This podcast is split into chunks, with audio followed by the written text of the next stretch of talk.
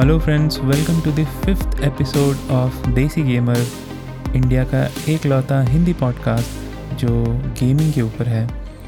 और ये जो पॉडकास्ट है, ये स्पॉन पॉइंट डॉट इन के सौजन्य से है। अगर मैं शुद्ध हिंदी में बोलूँ तो ये स्पॉन पॉइंट डॉट इन एक gaming T shirts gaming apparel website है। ऑब्वियसली इंडिया में बेस्ड है, इसीलिए स्पॉन पॉइंट डॉट इन नाम है। यहाँ पे हम कंसोल गेमिंग्स और पीसी गेमिंग जो कि जिसे हम हाई एंड गेमिंग बोलते हैं, उससे रिलेटेड गेमिंग टी शर्ट्स बेचते हैं। आगे हम और भी कुछ प्रोडक्ट लाइंस लाने वाले हैं, जैसे कि हुडीज़ जो आई थिंक अपकमिंग विंटर्स तक अवेलेबल हो जाएँगी वेबसाइट पे। अभी वेबसाइट थोड़ा हम रिवैम कर रहे हैं तो डाउन है बट हमारे प्रोडक्ट्स आप अमेज़ोन और फ्लिपकार्ट से भी ख़रीद सकते हो। अभी थोड़ा हमने स्टॉक्स कम रखा है but I think next couple of weeks में आपको नए डिज़ाइंस के साथ नए स्टॉक्स मिलने शुरू हो जाएँगे। बट तब तक आप देख सकते हो हमारे वेबसाइट हमारे अमेज़ोन स्टोर पे अगर आपको कुछ पसंद आता है तो वहाँ से ऑर्डर कर सकते हो।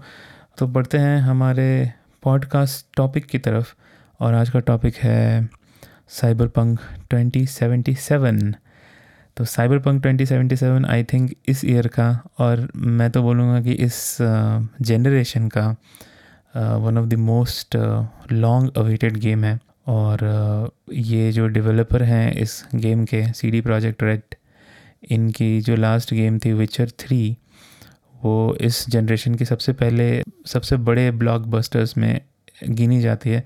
इनफैक्ट मैंने जब पी एस फाइव शुरू शुरू में लिया था तो मुझे याद है कि ये एक गेम था जो मैं काफ़ी, जिसमें मुझे काफ़ी इंटरेस्ट था और मैंने इसे डे वन ख़रीदा था। और इसे मैंने पूरी, पूरा हंड्रेड परसेंट किया था इस गेम को। हंड्रेड परसेंट तो नहीं, लेकिन काफ़ी स्टोरी एलिमेंट्स स्टोरी पूरा ख़त्म कर दिया था, बहुत एक्सप्लोरेशन भी किया था। मुझे मुझे बहुत मज़ा आया था। और उसके बाद से उन्होंने कोई मेजर गेम नहीं रिलीज़ किया उन्होंने कुछ पीसी गेम्स रिलीज़ किए हैं विचर के ही यूनिवर्स में उन्होंने एक कार्ड गेम रिलीज़ किया था जिसका नाम मैं भूल गया हूँ। तो मेजर गेम जो है उनकी उन्होंने विचर अनाउंस करने के बाद ही विचर रिलीज़ करने के बाद ही अनाउंस की थी जो थी साइबर पंक ट्वेंटी और ये अभी तक रिलीज़ हो जानी चाहिए थी। लेकिन का, गेम काफ़ी बड़ा है काफ़ी बड़ा स्कोप है गेम का। तो उसकी वजह से ये काफ़ी बार डिले हो चुकी है बट इस बार लग रहा है कि नवंबर 14 को ये रिलीज़ हो जाएगी। तो आज हम इसलिए बात कर रहे हैं साइबर पंक ट्वेंटी के बारे में क्योंकि अभी कुछ देर पहले ही उनका जो प्रीव्यू इवेंट होता है जो उन्होंने शुरू किया है कुछ एक दो तीन हफ़्ते पहले जिसका नाम है Night City Wire. Night City जो है वो जो गेम का जो मेन जिस जो गेम का मेन से, मेन सेटिंग है जिस शहर में ये गेम हो रहा है उसका नाम नाइट सिटी है। तो साइबर पंक अगर हम थोड़ा पीछे जाते हैं कि क्या है Cyberpunk Cyberpunk twenty seventy seven एक वीडियो गेम है जो कि साइबर एक table top role playing game होती थी, हो, पुरानी गेम होती नहीं थी, अभी भी रिलीज़ हो रही है। ये एक role playing table top game थी जो I think nineteen eighty nineteen eighties में रिलीज़ हुई थी और इसके क्रिएटर थे माइक पॉन्ड स्मिथ तो एक table top role playing game क्या होती है वो समझाने में थोड़ा टाइम लगेगा। और मैं साइबर पंक पे एक्चुअली और भी बहुत सारे पॉडकास्ट करूँगा जो बहुत डिटेल में जाऊँ, जाएँगे इसके हिस्ट्री के बारे में। साइबर पंक जो फ्रेंचाइजी है जो कि, जैसा मैंने बोला कि एक रोल प्लेइंग गेम थी वीडियो गेम नहीं टेबल टॉप गेम तो ये थोड़ा डिफरेंस है, जब हम, ये मुझे भी समझने में बहुत टाइम लगा था, क्योंकि मैंने ये सुना था और ये इंडिया में अवेलेबल इंडिया में ज़्यादा पॉपुलर पॉपुलर क्या लोग नहीं जानते हैं मैक्सिमम कि आरपीजी जो है वो रोल प्लेइंग गेम्स जो है, वो वीडियो गेम से नहीं आए हैं। वो आए हैं बोर्ड गेम से जो हम, जैसे कि हम अगर इंडिया में अगर हम जो पॉपुलर बोर्ड गेम्स है, जैसे कि लूडो चेस अगर आप नॉर्थ इंडिया से हो तो व्यापारी, जिसे हम बिज़नेस भी कहते हैं मोनोपोली तो इससे इससे आई है, इससे रोल प्लेइंग जो जॉनरा है इससे इंस्पायर होकर वीडियो गेम्स में आई है। तो cyber punk twenty seventy seven भी जो है वो एक table top role playing game के ऊपर बेस्ड है। ये जो है बहुत पुरानी फ्रेंचाइजी है साइबर पंक और ये जो साइबर पंक है एक्चुअली ये फ्रेंचाइजी भी है और एक जॉनरा भी है जिसके अंदर बहुत सारे बुक्स मूवीज़ म्यूज़िक ये सब आता है। तो साइबर पंक क्या है? वो एक वो एक डेरिवेटिव है पंक कल्चर का। तो मैं ज़्यादा डीप में नहीं जाऊँगा क्योंकि मैंने जैसा बोला कि आ, मैं एक और पॉडकास्ट करूँगा जिसमें कि मैं बहुत डिटेल में जाऊँगा साइबर पंक की हिस्ट्री के बारे में। बट ये वो पॉडकास्ट नहीं है। ये पॉडकास्ट जो है उसके बारे में है जो आज हुआ जो आज नाइट सिटी वायर का जो सेकंड एपिसोड रिलीज़ किया developer C D Projekt Red ने। तो ये उसके ऊपर है। तो मैं बस थोड़ा सा टच कर रहा था कि साइबर पंक है क्या और ये किस पे बेस्ड है? और जैसा मैं बोल रहा था ये पंक कल्चर का एक डेरिवेटिव है। तो आपको अगर पता, अगर आप बुक्स पढ़ते हो तो आपको पता होगा साइंस फिक्शन एक जॉनरा होता है जहाँ की फिक्शन फिक्शनल स्टोरीज़ बनाई जाती है साइंस के ऊपर। चाहे वो फ्यूचर हो, चाहे वो बैक स्टोरीज़ हो हिस्ट्री हो। तो उसी तरह साइबर पंक जो है, वो एक साइंस फिक्शन जॉनरा है, सब जॉनरा है जो कि पंक कल्चर पे बेस्ड है। और पंक कल्चर जो है, उस, उसकी शुरुआत कुछ नाइनटीन सेवेंटीज़ में हुई थी वेस्टर्न कंट्रीज़ में। और ये बेसिकली एंटी इस्टेब्लिशमेंट एक मूवमेंट था, जो कि नाइनटीन सेवेंटीज़ में स्टार्ट हुआ था, जब कैपिटल कैपिटलिज़म काफ़ी बढ़ गया था वर्ल्ड में। तो आपको अगर पता, अगर आप थोड़े बहुत पॉलिटिक्स में आपको इंटरेस्ट है तो आपको पता होगा कि जो लेफ़्ट विंग है, जो लेफ़्ट विंग आइडियोलॉजी है, वो कैपिटलिज़म को अच्छा नहीं मानती है। तो ये एक कैपिटलिज़म के अगेंस्ट एक मूवमेंट स्टार्ट हुआ था, जिसको कि पंक कल्चर बोलते हैं। जिसके बारे में अगर आप जानना चाहते हो तो आप गूगल कर सकते हो। बहुत इंटरेस्टिंग है ये जनरली इंडिया में ये पता नहीं होता ये सब, क्योंकि ये सारी चीज़ें जो वेस्टर्न कंट्रीज़ से ओरिजिनेट हुई हैं। तो तो पंक कल्चर और साइंस फिक्शन को मिला के एक नया जॉनरा बना था, जिसको कि हम साइबर पंक बोलते हैं। और उसी जॉनरा में ये रोल प्लेइंग गेम आया था साइबर पंक सीरीज़ और उसके ऊपर जो है सी डी प्रोजेक्ट रेड ने ये गेम बनानी शुरू की थी कुछ छः साल, पाँच साल, पाँच छः साल पहले। जिसका नाम था cyber punk twenty seventy seven तो बहुत दिनों से वेट था, क्योंकि ये गेम बहुत पहले ही रिवील कर दी थी सी डी प्रोजेक्ट रेड ने, क्योंकि आई थिंक वो उस टाइम अपना स्टूडियो एक्सपैंड कर रहे थे तो उनको जो इन्वेस्टर्स थे, उनको दिखाना था कि उनका जो नेक्स्ट प्रोजेक्ट आने वाला है, उसके लिए कितना इंटरेस्ट है ऑडियंस में और उनके जो जो गेमर्स हैं। तो इसीलिए उन्होंने बहुत अर्ली आई थिंक 2015 में ही हाँ 2015 में ही गेम को रिवील कर दिया था। और उस समय से हम वेट किए जा रहे हैं, किए जा रहे हैं कि कब ये गेम आएगी। और फाइनली जो है अब तीन महीने में ऑलमोस्ट तीन साढ़े तीन महीने में ये गेम रिलीज़ होने वाली है। अगर कोई और डिले नहीं होता है तो। तो जो आज का जो प्रीव्यू इवेंट था, जिसे नाइट सिटी वायर बोलते हैं, उसमें उन्होंने तीन चीज़ें दिखाई मेनली पहली जो थी वो रोल प्लेइंग जो स्ट्रेंथ है गेम की जब हम रोल प्लेइंग गेम की गेम्स की बात करते हैं आरपीजी तो आजकल बहुत मडल हो गया है आरपीजी का मीनिंग जनरली आरपीजी का मीनिंग अगर आप लिटरल मीनिंग लेते हो तो इसका मतलब है रोल प्लेइंग यानी कि आप किसी स्पेसिफिक रोल को प्ले कर रहे हो। तो ये जो गेम्स होती है, ये कैपेबिलिटी देती है आपको कि आप, जो आप, आपकी ऑर्डिनरी लाइफ है, उससे उससे अलग कुछ एक रोल प्ले कर सकते हो एक कैरे एक सेटिंग में। और फिर उसके अंदर आप डिसीज़न ले सकते हो। तो ये एक एक तरह का इंटरटेनमेंट है। जैसे मैं बोल रहा था कि table top role playing games होती है, ये एक बहुत ही पॉपुलर फॉर्म ऑफ़ इंटरटेनमेंट है। अगर आप वेस्टर्न कंट्रीज़ में जाओ ये एक बहुत ही सोशल फॉर्म ऑफ़ इंटरटेनमेंट होता था, जहाँ चार पाँच, जैसे कि आप, जैसे मैं बोल ही रहा था कि जैसे चेस हो गया लूडो हो गया, आप चार पाँच लोग बैठ के वो खेलते हो तो इसी तरह आरपीजी में भी ऐसा ही होता था। आर पी जी एलिमेंट्स की बात मैं बात कर रहा था कि आजकल जो है आर पी जी एलिमेंट्स का मीनिंग बहुत मडल हो गया है। ऐसे ही लोग थ्रो कर देते हैं कि इस गेम में आर पी जी एलिमेंट्स हैं। क्यों?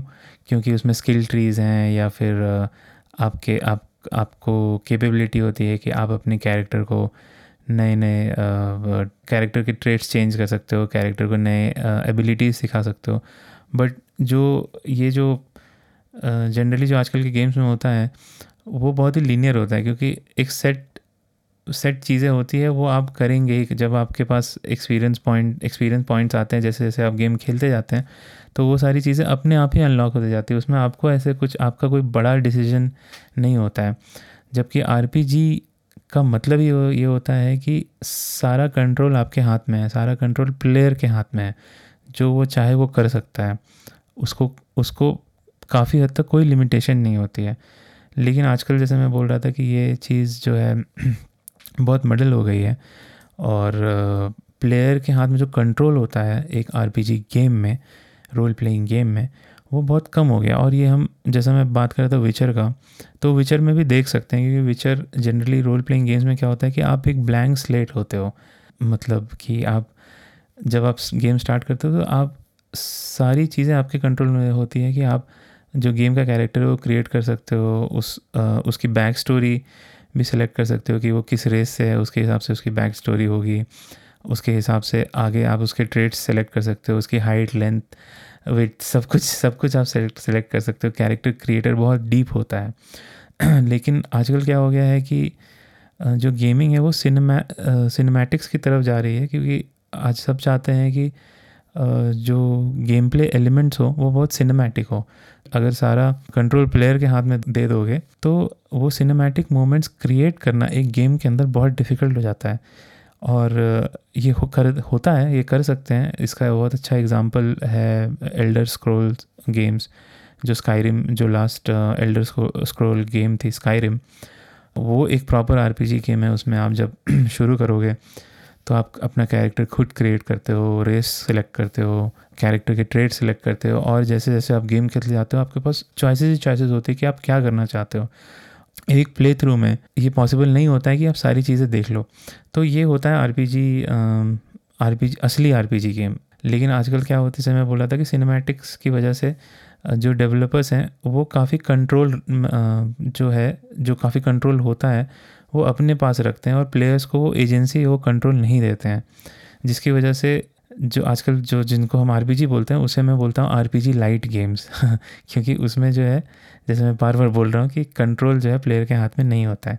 तो आई थिंक इसी चीज़ को दिखाया गया है इस इस एपिसोड में इस प्रीव्यू में कि जो साइबर पंक ट्वेंटी है, उसमें जो है प्लेयर को बहुत कंट्रोल होगा।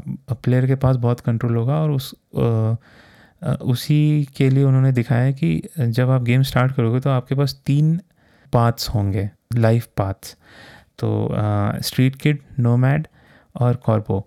तो स्ट्रीट किड, नोमैड, कॉर्पो जब आप गेम स्टार्ट करोगे तो इन तीनों में तीनों में से आपको चूज़ करना पड़ेगा कि आप किस बात को लेना चाहते हो। और तीनों का जो स्टोरी है, बैक स्टोरी है, लोर है, वो सारा कुछ अलग होगा। जो जैसा कि उन्होंने दिखाया। मैं ये सजेस्ट करूँगा कि आप वो ज़रूर देखो वो वीडियो। वो वीडियो देखने के बाद मुझे इस गेम के लिए हाइप मेरी और बढ़ गई। और ये कोई नई इन्फॉर्मेशन नहीं है, ये इन्फॉर्मेशन हमारे पास थी पहले से। जो लास्ट टाइम जो प्रीव्यू इवेंट हुआ था एक महीने पहले, उसमें जो भी जर्नलिस्ट ने गेम खेला था तो वो बोल रहे थे कि हाँ उनके पास तीन चॉइसेस थी और उन्होंने एक चॉइस एक करियर पाथ और एक लाइफ पाथ चूज़ किया था और उसके हिसाब से खेले थे और जो बाकी जर्नलिस्ट थे वो दूसरे करियर पाथ पे गए थे तो हमें पता था कि हाँ कुछ तो डिफरेंस है। लेकिन इस इस एपिसोड में, इस प्रीव्यू इवेंट में उन्होंने सही अच्छे से दिखाया है कि कितना डिफरेंस है। और तो इसका एक बहुत बड़ा रीज़न ये है क्योंकि अब जैसा मैंने बोला 2015 से एक गेम बन रहा है। तो जब आप चाहते हो कि गेम का वर्ल्ड भी बहुत डीप हो, बहुत डिटेल्ड हो, और जो गेम की स्टोरी हो, वो भी बहुत अच्छी हो बहुत ही फोकस स्टोरी हो और आप प्लेयर को भी इतना फ्रीडम देना चाहते हो तो आपको बहुत मेहनत करनी पड़ती है गेम में। ये काम पहले थोड़ा आसान था, क्योंकि जो जो गेम्स होते थे उसके ग्राफिक्स रियलिस्टिक नहीं होते थे, या फिर जो उसका जो वर्ल्ड डिज़ाइन जो वर्ल्ड होता था वो पहले भी बहुत बड़ा होता था, लेकिन उसमें इतना रियलिज़म नहीं डालना पड़ता था। और जब गेम में रियलिज़म आ जाता है तो गेम डेवलपर्स को बहुत मेहनत करनी पड़ती है, उस रियलिज़म को बाहर लाने के लिए आपको गेम वर्ल्ड में इमर्स करने के लिए। इसीलिए जब मैं बोल रहा था पुराने जो आरपीजी गेम्स हैं, चाहे वो टू गेम्स हो या जो अर्ली थ्री गेम्स हैं, उन, वो जो है क्योंकि उन्हें वो रियलिज़म अचीव करना ज़रूरी नहीं था, उसकी वजह से वो डीपर आरपीजी गेम्स बनाते थे।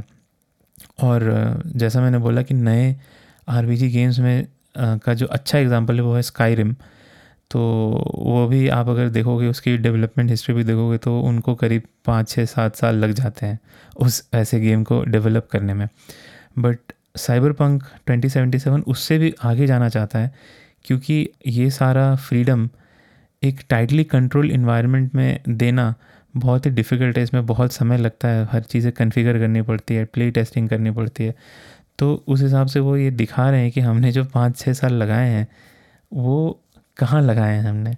तो इसलिए मुझे ये पार्ट जो जो उन्होंने दिखाया कि डिफरेंट तीन लाइफ पाथ जो हैं स्ट्रेट किड नोमैड और कॉर्पो और उसमें क्या डिफरेंस है? लेटर ऑन जो एक डेवलपमेंट टीम से एक डेवलपर भी आके वो समझा रहे थे कि अगर आप ये तीन खेलते हो ती, आ, ये तीन लाइव पाथ चूज़ करते हो तो एक पर्टिकुलर सिचुएशन में क्या डिफरेंसेस आएँगी? तो वो अगर आप जब देखोगे तो आपको लगेगा कि हाँ मतलब ये आपके चॉइसेस का कुछ तो मतलब बना, क्योंकि जनरली क्या होता है, आप कुछ चॉइस बहुत सारे गेम्स में आपको चॉइस तो देते हैं बट उसका कोई कॉन्सिक्वेंस नहीं होता है। बट यहाँ पे वो साफ़ साफ़ ये चीज़ को स्ट्रेस कर रहे हैं, ये चीज़ पे स्ट्रेस कर रहे हैं कि आप जो चॉइसेस लोगे, उसके कॉन्सिक्वेंसेस होंगे। चाहे वो आप, आपके जो ओरिजिन स्टोरी हो, चाहे आप जो अपने कैरेक्टर को किस तरह से इवॉल्व करते हो। तो वो मुझे बहुत अच्छा लगा। दूसरी चीज़ उन्होंने दिखाई वो थी म्यूज़िक तो म्यूज़िक जो है, जो मैं पहले बता रहा था कि साइबर पंक जो है वो पंक मूवमेंट पे बेस्ड है और पंक मूवमेंट के अंदर ही एक पर्टिकुलर म्यूज़िक सब जॉनरा था, जिसे पंक रॉक बोलते हैं। और काफ़ी पॉपुलर है, अभी भी पॉपुलर है, बहुत सारे अच्छे अच्छे बैंड्स हैं। मैं, मुझे उतना इंटरेस्ट नहीं है पंक पंक म्यूज़िक में तो मैं नहीं बता सकता कौन से अच्छे अच्छे ब्रांड्स हैं बैंड्स हैं। इस गेम के अंदर एक रॉक बैंड है, जिसका नाम है समोराय और इस बैंड को लीड कर रहे हैं जॉनी सिल्वर हैंड और जॉनी सिल्वर हैंड प्ले कर रहे हैं कियानो रीव्स। तो इस एपिसोड में उन्होंने दिखाया कि इस बैंड के लिए जो स्पेसिफिक म्यूज़िक है, जो सॉन्ग्स हैं, वो किस तरह से क्रिएट किए गए हैं। तो इस, जो फिक्शनल बैंड है समुराई, उसके गाने क्रिएट करने के लिए इन्होंने सी डी प्रोजेक्ट रेड ने एक स्वीडिश बैंड एक स्वीडिश पंक रॉक बैंक को बैंक नहीं बैंड बैंड को लिया है गेम में जिनका नाम है रिफ्यूज़ड तो ये एक बहुत पुराने पंक रॉक बैंड मैंने इनके बारे में थोड़ा पढ़ा। ऑब्वियसली पॉडकास्ट में कुछ तो बोलने के लिए बैकग्राउंड तो पता होना चाहिए। तो मैंने इनके बारे में पढ़ा तो ये कुछ नाइन्टीज़ में इन्होंने शुरू किया था। और ये स्वीडन बेस्ड है जैसे मैंने बोला। और स्वीडन से काफ़ी म्यूज़िशियन बहुत ही पॉपुलर म्यूज़िशियंस आए हैं। स्वीडिश हाउस माफिया जो सबसे पॉपुलर मुझे पता है। और काफ़ी सारे सॉन्ग राइटर्स हैं हॉलीवुड में, जो कि स्वीडन से हैं। तो ये जो बैंड है, वो पंक रॉक बैंड है स्वीडन से। और तो इस एपिसोड में दिखाया गया है कि वो किस तरह से गेम गेम में गेम का म्यूज़िक क्रिएट कर रहे हैं। और ये पूरे गेम का म्यूज़िक नहीं क्रिएट कर, ये सिर्फ़ वो जो समुराय जो फिक्शनल बैंड है गेम के अंदर समुराय उसका म्यूज़िक क्रिएट कर रहे हैं। और उन, उस समुराई उस फिक्शनल बैंड के जो लीडर हैं, वो कियानो रिव्स तो काफ़ी इंटरेस्टिंग है। जो जॉनी सिल्वर हैंड का कैरेक्टर है, वो काफ़ी इंटरेस्टिंग है। और जहाँ तक इस ट्रेलर में दिखाया तो लग रहा है कि वो भी वो भी प्लेबल होगा कैरेक्टर वो कैसे होगा, क्या होगा, मुझे भी नहीं पता बट ये ऐसा दिख रहा है, ऐसा प्रतीत हो रहा है कि जॉनी सिल्वर हैंड का जो कैरेक्टर है, वो भी प्लेबल होगा, जो कियानो रीव्स का कैरेक्टर है। तो मुझे लग रहा है काफ़ी बड़ा रोल है उनका। जनरली जब कोई बड़ी सेलिब्रिटी गेम गेम में आती है तो उनका एक बहुत छोटा सा रोल होता है, क्योंकि जैसा मैंने आई थिंक पुराने पॉडकास्ट में बोला था कि बड़े कैरेक्टर बड़े स्टार्स को गेम में लाना और उनसे लंबा रोल कराना बहुत डिफ़िकल्ट बहुत महँगा होता है। But C D Projekt Red तो मुझे लग रहा है कि इस गेम में एक वो बोलते हैं ना कि हाथ खुले छोड़ दिए हैं पूरी तरह से। जितने, जो भी हो सकता है वो किया है, पैसे जितने खर्च हो सकते हैं किए हैं। तो इसीलिए वो काफ़ी डिटेलिंग है उनके बैंड जैसे मैंने बोला उनके बैंड के लिए फिक्शनल बैंड के लिए उन्होंने एक original punk rock band punk rock band को बुलाया है। तो काफ़ी अच्छा था और जब आप देखोगे तो आपको ये पता चलेगा कि कितनी मेहनत होती है एक गेम को बनाने के लिए, जिसके बारे में थोड़ा मैं बाद में बताऊँगा कि मेरे जो फीलिंग्स हैं इसके बारे में। तो तीसरा उन्होंने जो दिखाया इस एपिसोड में, इस प्रीव्यू एपिसोड प्रीव्यू इवेंट के एपिसोड में, वो था वेपन्स और वेपन्स काफ़ी अच्छे लग रहे हैं गेम में, बहुत ही डिफरेंट डिफरेंट वेपन है और क्योंकि एक साइंस फिक्शन गेम है तो कुछ फ्यूचरिस्टिक वेपन्स भी हैं, जैसे कि स्मार्ट वेपन्स हैं, जो कि जो टारगेट है उसको लॉक कर देते हैं और आप किसी भी डायरेक्शन में फायर करो, वो गोलियाँ जो टारगेट को लगती है। और साथ साथ ही साथ ऑगमेंटेड वेपन्स भी हैं, क्योंकि इस गेम में जो फिक जो बॉडी ऑगमेंटेशन है बहुत बड़ा रोल प्ले करती है। और जब मैं जब मैं दूसरा पॉडकास्ट जो डीपर पॉडकास्ट है साइबर पंक के बारे में, जब उससे बात करूँगा तो उसमें बताऊँगा कि ऑगमेंटेशन कितना बड़ा रोल प्ले करता है साइबर पंक जॉनरा में। तो उससे भी रिलेटेड वेपन्स है तो मेले वेपन्स भी हैं और गन्स भी हैं तो काफ़ी अच्छा मिक्स है, सिर्फ़ गन्स वाली बात नहीं है। और ये काफ़ी सेटिस्फाइंग लग रहा है, जो भी ट्रेलर्स में दिख रहा है या जो पिछले प्रीव्यू इवेंट्स में जो जर्नलिस्ट हैं, उन्होंने खेला था। तो उन्होंने भी बताया था कि जो कॉम्बैट है वो काफ़ी अच्छा लग रहा है, क्योंकि ये एक बड़ा कंसर्न था पहले, जो विचर विचर के जो गेम्स थे, उसमें उसका जो कॉम्बैट था वो काफ़ी अनरिस्पॉन्सिव था, था और जब मैं पहली बार विचर खेल रहा था तो ये मुझे रियलाइज़ नहीं हुआ। लेकिन जब मैंने फिर से कुछ आई थिंक कुछ महीनों पहले विचर का जो डीएलसी है वो खेलना शुरू किया था तब मुझे रियलाइज़ हुआ कि जो कॉम्बैट के जो कंट्रोल्स हैं वो थोड़े अनरिस्पॉन्सिव हैं compare to other modern games तो ये थोड़ा कंसर्न था सबको कि साइबर पंक में क्या होगा कॉम्बैट कैसा रहेगा। बट अभी तक जो भी इंडिकेशन आ रहे हैं, वो पॉजिटिव आ रहे हैं तो मुझे तो बहुत अच्छा मुझे तो बहुत सही लग रहा है। और जैसा मैंने बोला कि बहुत ही तरह तरह के वेपन्स हैं स्मार्ट वेपन्स हैं क्लोज रेंज वेपन्स हैं लॉन्ग रेंज वेपन्स हैं मिले वेपन्स भी हैं, काफ़ी स्टाइलिश हैं सारे वेपन्स तो मुझे बहुत अच्छा लगा है इस मामले में। तो जो भी जो भी चीज़ें वो दिखा रहे हैं, जो भी गेम के अलग अलग चीज़ें दिखा रहे हैं, वो सारे काफ़ी टाइट लग रही है, मुझे काफ़ी अच्छी लग रही है। तो आते हैं जो लास्ट पॉइंट है जिसके बारे में बोलना चाहता था। क्योंकि कोविड हो गया है, अभी कोविड की वजह से सारे जो ये बड़े बड़े इवेंट्स हैं ई थ्री जो जून में होता था हर साल, जिसे बोलते थे कि गेमिंग का क्रिसमस है, वो भी इस बार कैंसिल हो गया। तो उसकी वजह से जो भी पब्लिशर्स हैं, उनकी स्ट्रैटेजी चेंज हो गई थोड़ी। अब वो जो है, एक बड़े इवेंट करने के बजाय ये छोटे छोटे डिजिटल इवेंट्स कर रहे हैं, क्योंकि ऑब्वियसली अभी बड़ा इवेंट फ़िज़िकली करना पॉसिबल नहीं है। आ, सारी सारे जो आ, सारी कंट्रीज़ है वो पार्शियल लॉकडाउन में हैं। बहुत सारी एक्टिविटीज़ जो है बंद कर दी गई हैं। सोशल डिस्टेंसिंग फॉलो करना करना मैंडेटरी हो गया है। तो इसकी वजह से सारे बड़े सारे बड़े इवेंट्स करना पॉसिबल नहीं है।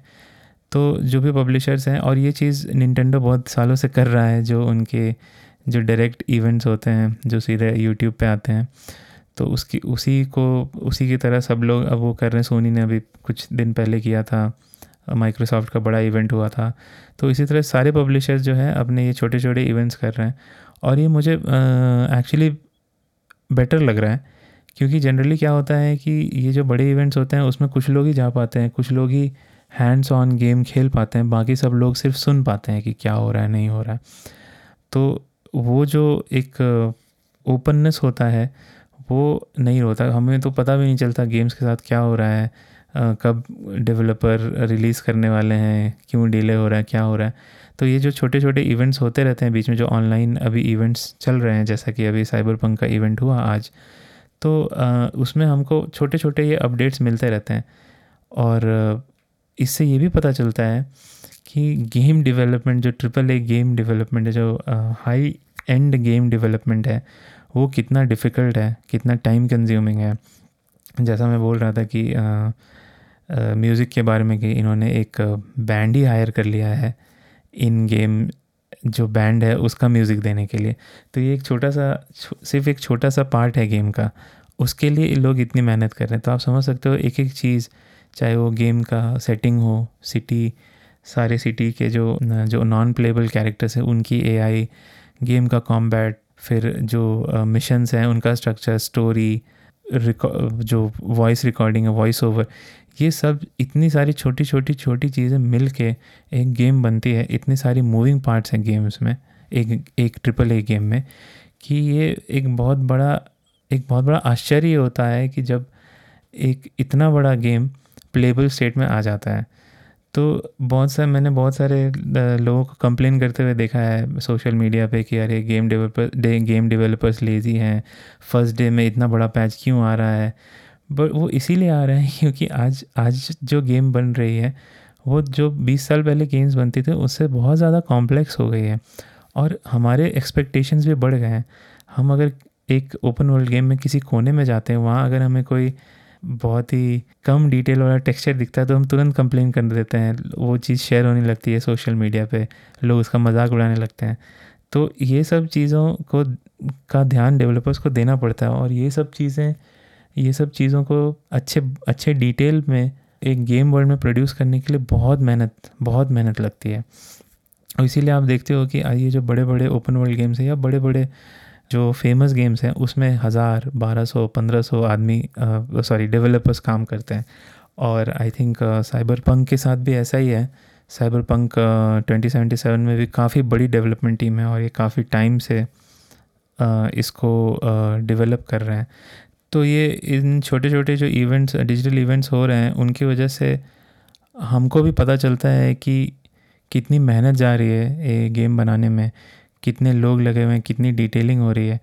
और ये बहुत ज़रूरी है आजकल के ऑडियंसेस को जानना, क्योंकि हमारी जो एक्सपेक्टेशन है वो बहुत ज़्यादा बढ़ती जा रही है। जैसे मैंने एग्जांपल बताया कि थोड़ी सी भी, छोटी सी भी कुछ बग्स या छोटे, छोटी सी भी कुछ ऐसी चीज़ जो अच्छी नहीं दिख रही है गेम में, वो तुरंत सोशल मीडिया पे शेयर होने लगती है और लोग मज़ाक उड़ाने लगते हैं। तो हाँ तो उस हिसाब से मुझे आज का जो जो एपिसोड था नाइट सिटी वायर का, वो काफ़ी बढ़िया लगा। और मेरी जो गेम के लिए हाइप है वो और बढ़ गई और मुझे लगता है आप लोग, आप लोगों की भी बढ़ जाएगी अगर आप ये देखोगे या आपने देख देख लिया है। और मैं काफ़ी खुश हूँ इसके बारे में इसकी इतनी डिटेल इतनी अच्छी डिटेलिंग की गेम आ रही है। और मैंने कुछ देर पहले ट्वीट भी किया था कि जब मैंने पी एस थ्री ख़रीदा था कुछ 2008 में तो उस टाइम पे मैंने ख़रीदा था Grand Theft Auto G T A four खरीद खेलने के लिए क्योंकि आ, उसके पहले मेरे पास कंसोल नहीं था। मेरे फ्रेंड के पास पी एस टू था मैंने थोड़ा बहुत खेला था बट मेरा अपना कंसोल नहीं था मैं पी सी पे खेलता था। तो मैंने पी एस थ्री इसीलिए ख़रीदा था कि जी टी ए खेल सकूँ। और उस टाइम पे 2008 में जो डेवलपर थे सी डी प्रोजेक्ट रेड वो उन्होंने विचर वन रिलीज़ किया था, जो कि ठीक ठाक सी गेम थी उस टाइम पे। बहुत लोगों बहुत अच्छी गेम नहीं थी। बाद में उन्होंने डायरेक्टर्स कट निकाला था, जो अच्छी थी। तो उस टाइम पे बहुत ही फाइनेंशियल ट्रबल से गुजर रहे थे, क्योंकि 2008 में अगर आप लोगों को याद होगा तो स्लो डाउन आया था बहुत बड़ा। तो उस टाइम पे इन्होंने, इनकी जो स्टूडियो थी, वो काफ़ी फाइनेंशियल स्ट्रगल से गुजर रही थी। और fast forward twelve years to में मैं पी एस फाइव इसलिए ख़रीदना चाहता हूँ कि Cyberpunk Cyberpunk twenty seventy seven मैं पी एस फाइव पर खेल सकूँ ताकि जो जो ग्राफिक्स है, जो गेम की फिडिलिटी है, वो बरकरार रहे। क्योंकि मुझे लगता है कि पी एस फोर पर उन्हें थोड़े कटबैक्स करने पड़ेंगे इन सारी चीज़ों पे। तो इसकी वजह से तो मैं वही बोल रहा था कि कितना बड़ा चेंज है बारह साल में।